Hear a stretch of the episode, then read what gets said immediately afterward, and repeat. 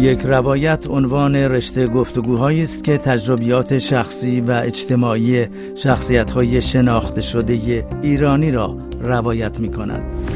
این ویژه برنامه تلاش دارد نگاهی صمیمی و نزدیکتر داشته باشد به تجربه های زندگی چهره های آشنا از زبان خودشان.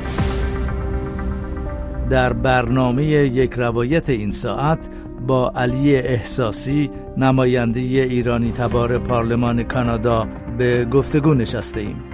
علی احساسی در سال 2015 میلادی حدود هفت سال پیش برای نخستین بار از حزب لیبرال کانادا از حوزه ویلودیل در تورنتو به عنوان نماینده مجلس عوام کانادا انتخاب شد و در سال 2021 بار دیگر به پارلمان این کشور راه یافت. علی احساسی در ماه جوان امسال نیز به عنوان رئیس کمیته روابط خارجی و توسعه بین المللی پارلمان کانادا انتخاب شد. محور برنامه روایت این ساعت زندگی او و فراز و نشیب است که آقای احساسی را به نمایندگی پارلمان کانادا رساند. من فرهنگ قویمی هستم و شما دعوت می کنم به گفتگو با علی احساسی توجه فرمایید. آقای احساسی ابتدا اگر موافق باشین سری بزنیم به سوئیس که شما در واقع در سال 1349 در شهر ژنو به دنیا اومدین و هدف این است که بدونیم که یک نماینده پارلمان کانادا که ایرانی تبار هم هست چرا در ژنو چشم به دنیا گشود.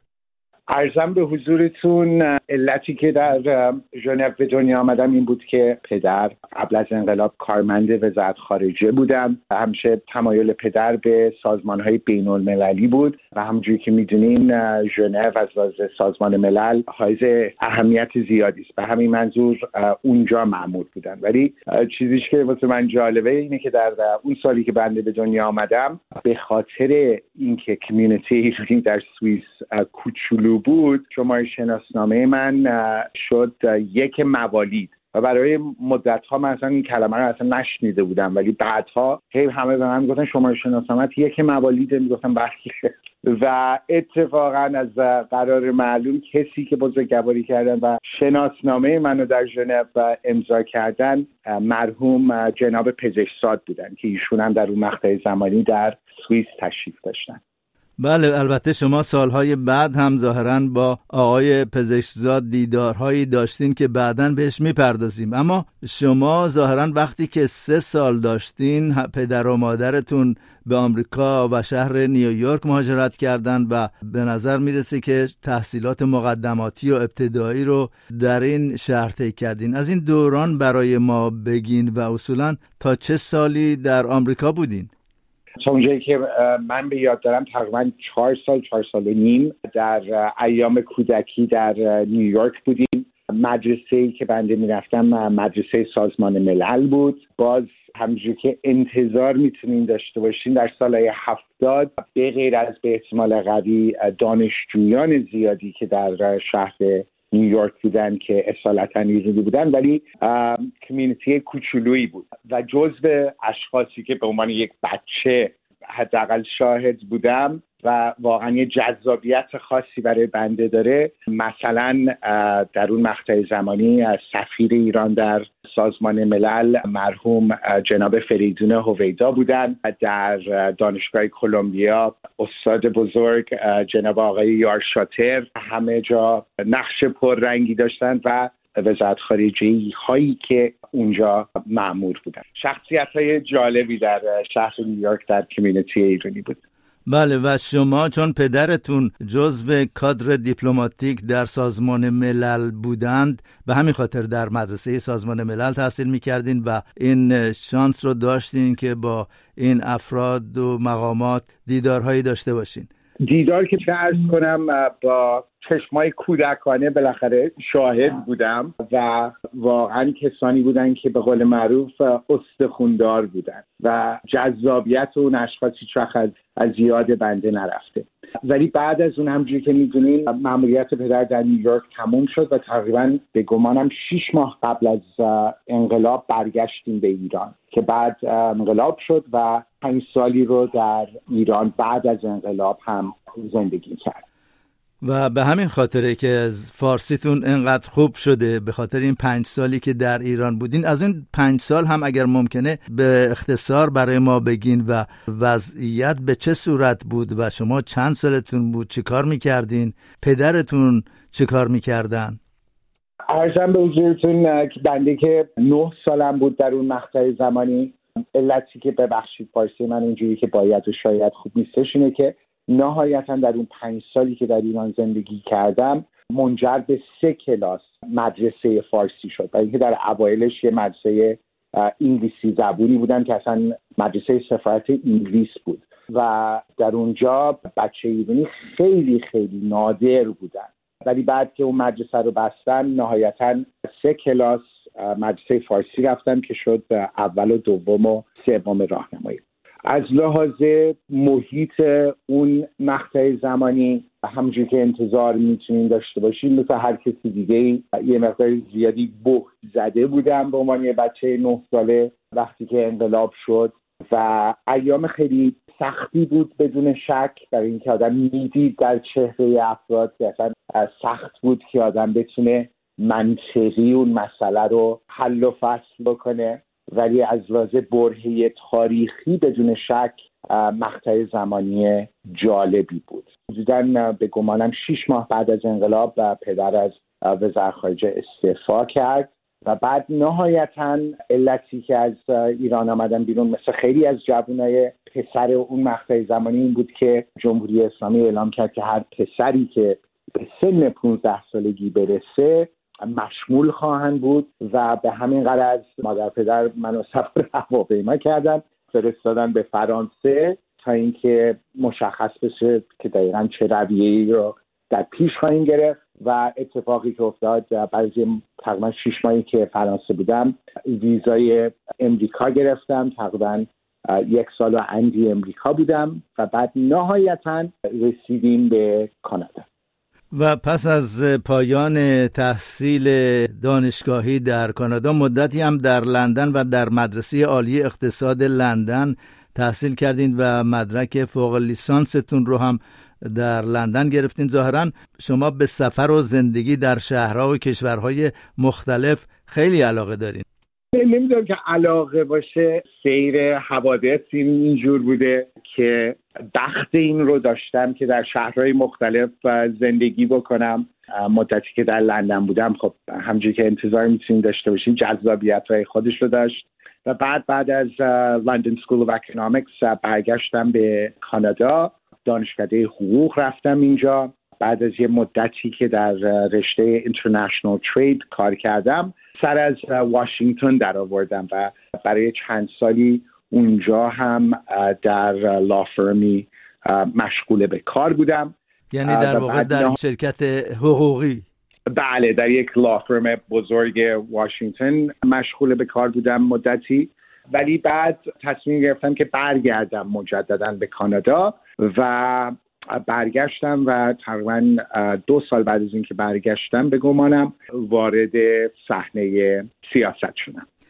آی احساسی پیش از اون که بپردازیم به آغاز زندگی سیاسی شما در کانادا این رو هم اضافه کنم که شما از نوادگان عبدالحسین تیمورتاش از سیاست پیشگان دوران قاجار هستین که ایشان پنج دوره نماینده مجلس و یک دوره هم وزیر دربار بوده و ظاهرا خون سیاسی در رکهای شما جریان داره.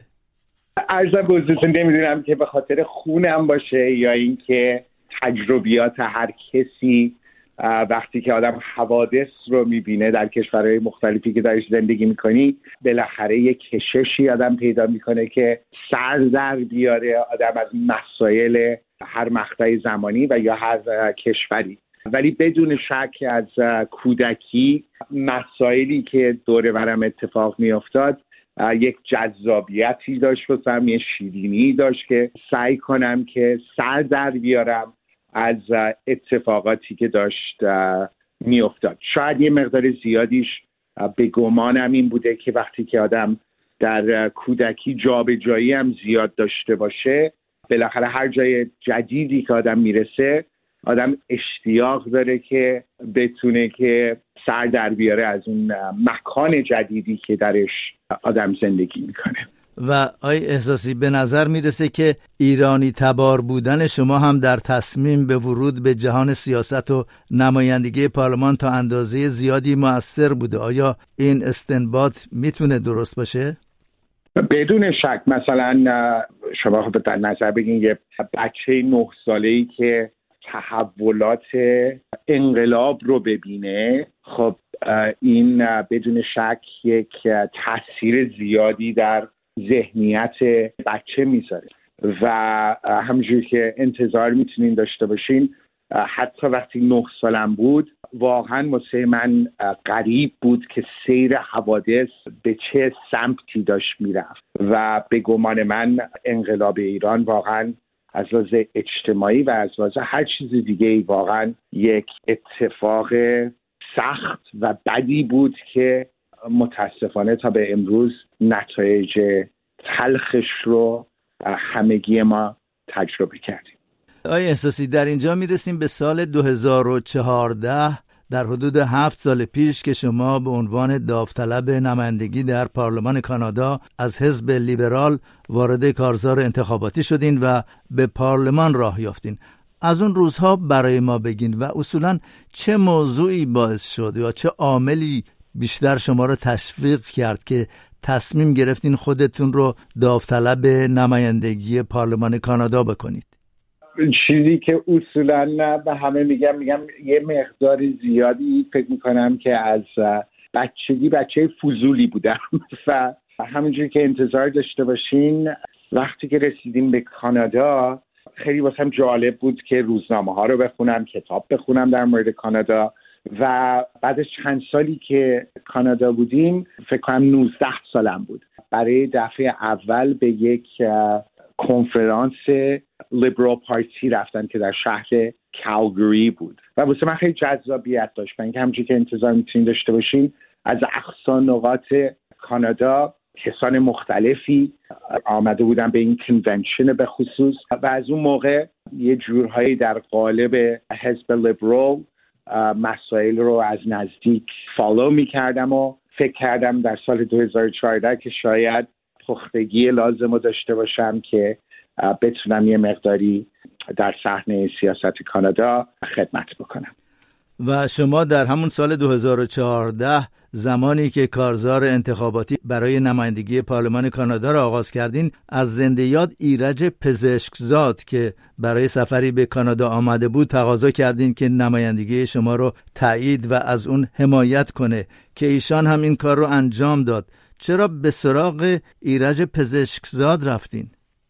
خیلی سوال خوبی است که شما میفرمایید در ولی اول در 2014 یک رقابت درون حزبی داشتیم در حوزه انتخاباتی که درش ساکن هستم. در اون مقطع زمانی همجور که انتظار می‌تونین داشته باشین اشخاص مختلف از هر کدوم از ما چارتا حمایت می‌کردن یا به قول این وریا اندورس کرده بودن.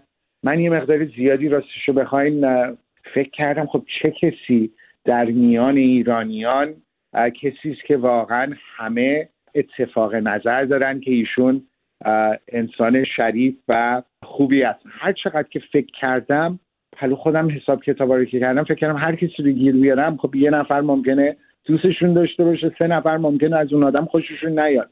برای همین راجع به این مسئله خیلی فکر کردم تا اینکه خوشبختانه خبردار شدم که جناب پزشکزاد داشتن تشریف می آوردن به تورنتو و خدمتشون زنگ زدم باشون صحبت کردم و ایشون واقعا با نظر لطف و بزرگواری که داشتن گفتن البته علی جون من پابلیکلی تو رو اندورس می‌کنم که واقعا تا آخر عمر همیشه مدیون بزرگواری ایشون خواهم بود. و اینکه تنها ایرونی بودن خیلی از وکلای کانادایی اندورس کرده بودن شخصیت های مختلف ولی در میان ایرانیان ایشون تنها کسی بودن که باشون صحبت کردن و این بزرگواری رو کردن.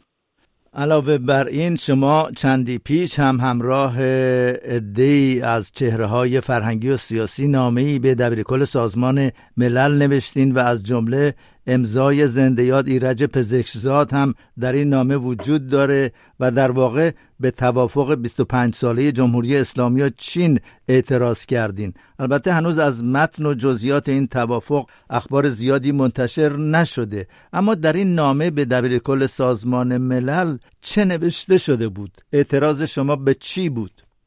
ارسان به حضورتون در اون مقطع زمانی یه چیزی در حدود 80 تا از ایرانیان خارج از کشور لطف کردن. همگی با هم همکاری کردیم. تقریبا یک نامه ده صفحه ای بود به دبیر کل سازمان ملل فرستادیم. و مضمون این نامه این بود که یک همچین چیزی که به قول معروف کوچکترین شفافیتی درش نیست و ما اصلا نمی‌دونیم که این قرارداد جزئیاتش چیه و مشخص بود که جمهوری اسلامی عبا داره از اینکه جزئیات رو در میون بذاره اینه که از لحاظ تمامیت ارزی ایران از لحاظ استقلال اقتصادی و سیاسی ایران این حادثه بزرگی است و باید که همگی ما به این مسئله توجه لازمه رو بکنیم. ناگفته نمونه که خیلی از شخصیت های فرهنگی بزرگواری کردن و این نامه رو امضا کردن. یکی از اون اشخاص مرحوم جناب آقای پزشکزاد بودن که لازم به گفتن نیست. مثلا یک هفته بعد از درگذشته اون بزرگ مرد که واقعا یک سرمایه ملی بودن برای فارسی زبون ها یک الگویی بودن به, به گمان من. به تمام معنای شخصیتی بودن که در تمام مراحل زندگیشون نشون دادن که آزاداندیشن. و چرا اینو میگم؟ برای اینکه نسل ایرانیانی که مثلا سنشون مثل سن من باشه به گمانم همگی فکر می‌کنیم در اون شلوغی های انقلاب انتلکتویل هایی که واقف باشن که پیامدهای بد این انقلاب چی خواهد بود با آخوندا به گمان من نقش جناب پزشکزاد واقعا نقش بزرگی است. برای اینکه در اون مقطع زمانی ایشون می‌دونستن که پیامدهای این انقلاب چی خواهد بود و تصمیم گرفتن که ایران رو ترک بکنن با تمام سختی های خودش و فعالیت های خودشون در فرانسه مجددا شروع کردن. آیا احساسی در این هفت سالی که شما در پارلمان کانادا هستین بارها به مسائلی از جمله مسائل حقوق بشری و تبعیض گسترده حقوق بشر در ایران اعتراض کردین و صدای خودتون رو حداقل به گوش سایر نمایندگان پارلمان کانادا رسوندین. از جمله سرنگون شدن هواپیمایی اوکراینی به دست نیروهای سپاه پاسداران هم خیلی فعالیت کردین. ممکنه در این مورد در مورد مسائل حقوق بشری که به شدت بهش معترضین در ایران به صورت خلاصه برای ما بگین. ممنون از سوالتون. همونجور که انتظار می‌تونیم داشته باشین خب حقوق بشر مسئله است که به گمان من اگر آدم بخواد درش فعالیت بکنه هم لازمه کمک می‌کنه که آدم با حقوق بین الملل آشنا باشه که همجور که خدمتتون توضیح دادم حقوقدان هستم بنده اینترنشنال لا یه مقداری درس خوندم و درش فعال بودم. مضافه بر اون که آدم با جنبه های بین المللی حقوقم اگر آشنایی داشته باشه کمک بزرگی است. به خاطر پیشینه خودم حالا پدر در وزارت خارجه ایران قبل از انقلاب و یا خود بنده هم در یک مقطع زمانی در وزارت خارجه کانادا کار می‌کردم. به همین منظور به گمانم یه مقداری آشنایی دارم. شاید بتونم بگم یه مقداری پختگی لازم رو دارم که در, در مورد این نوع مسائل صحبت کنم. فکر کنم یه وظیفه خطیری است که هر کدوم ما داریم اینه که در هر جای دنیا که نقص حقوق بشر رو می‌بینیم این مسائل رو مد نظر داشته باشیم و فعالیت بکنیم. حالا در مورد ایران که کارنامه جمهوری اسلامی خیلی مشخصه ولی به عنوان یک کسی که بالاخره بیشتر از کسان دیگه ای که در اتاوا هستن با سیر حوادث در ایران آشنایی دارم. فکر می‌کنم که وظیفه بنده هستش که در حد و حدود خودم همیشه این مسائل رو مطرح بکنم. این در مورد فاجعه PS752 همونجور که انتظار می‌تونین داشته باشین خیلی مسئله سختی بود. به گمانم همگی ما در هر جای دنیا که زندگی می‌کنیم وقتی این مسئله رو شاهدش بودیم دل همگی ما شکست و همجور که می‌دونین یه مقدار زیادی از کسانی که در اون پرواز بودن عازم به کانادا بودن. یه مقدار زیادیشون از citizen کانادا بودن مقدار زیادی دیگه ای permanent resident بودن در کانادا. برای همین کانادا یه نقش مهمی داره که مطمئن بشه که جمهوری اسلامی پاسخگو باشه. همینجوری که همگی می‌دونن واقعا خانواده داغ دیده از اول کار خیلی فعال بودن و خیلی مصر بودن که این مسئله بهش رسیدگی بشه. دولت کانادا هم همجوری که انتظار می‌تونین داشته باشین و چهار کشور دیگه ای که که citizen داشتن در این پرواز با همدیگه کار کردن که جمهوری اسلامی رو پاسخگو بکنن. اما چیزی که نباید فراموش بکنیم اینه که نه تنها جمهوری اسلامی مسئول هستش برای اتفاقی که افتاد بلکه از بدوش نشون داد که شفاف نیستش پاسخگو نخواهد بود و کمکی نخواهد کرد. چرا اینو خدمتتون میگم؟ به این علت که همونجور که همه ما شاهد بودیم بعد از این حادثه دلخراش همه شاهد این بودیم که جمهوری اسلامی یه مقداری بولدوزرهای مختلف رو آورد به اون صحنه و سعیش در این بود که ممانعت بکنه از اینکه واقعیت های اون مسئله رو بتونیم زیر ذره بیم بذاریم. و به همین منظور فکر می‌کنم که هر کدوم ما یک وظیفه اخلاقی یک وظیفه انسانی داریم که مطمئن بشیم جمهوری اسلامی پاسخگو باشه. به گمان من خانوادهای عزیز که بستگانشون را در این حادثه از دست دادن حق مسلمشونه که واقعیت ها رو بدونن و خوشحالم که پنج کشور مختلف با جدیت تمام دارن این مسئله رو پیگیری می‌کنن.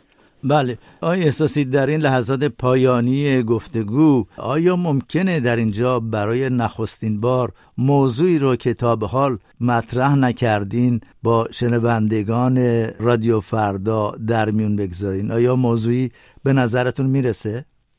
ارزم به حضورتون موضوع به خصوص اصولا کسی هست که خیلی مسائل فکر می‌کنم برای یا حداقل سعیم در اینه که فکر بکنم. برای همین اینکه شما بفرمایید یه موضوع خاصی یه مقداری سخته راستش رو بخوایم. ولی امیدوارم که بعد از اینکه انشالله به قول معروف بتونیم به عنوان جامعه بین الملل بزنیم تو گوشه این کووید و اینو بذاریم پشت سر. امیدوارم که اشخاص شخصیت ها همگی بتونن که به پتانسیل خودشون برسن. یعنی حالا این شامل حال کشورها میشه شامل حال هر شخصی میشه. ولی امیدوارم که اون ممانعت هایی که میشه که مردم بتونن به اون پتانسیل خودشون برسن رفته رفته از بین بره که شاهد خوشبختی و سعادت آدم ها باشه. و یک سال آخر. در این زمان و لحظه خاص آقای علی احساسی چه آرزویی دارد؟ آرزوی من اینه که همگی ما بتونیم یه مقداری در حد و حدود خودمون بتونیم کارهای مثبت انجام بدیم که مورد استفاده بقیه باشه. یعنی بتونیم که یک تأثیری داشته باشیم که کمکی باشه به همگان.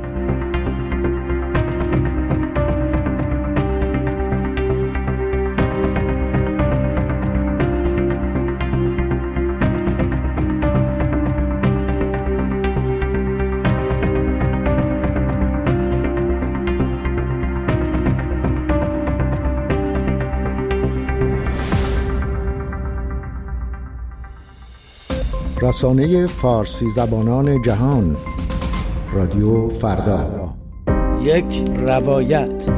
یک روایت روایتی است از تجربه های شخصیت های اجتماعی شناخته شده ایرانی. یک روایت برنامه ای از فرهنگ قویمی. هر پنج شنبه در مجله های شامگاهی و نیمه شب رادیو فردا.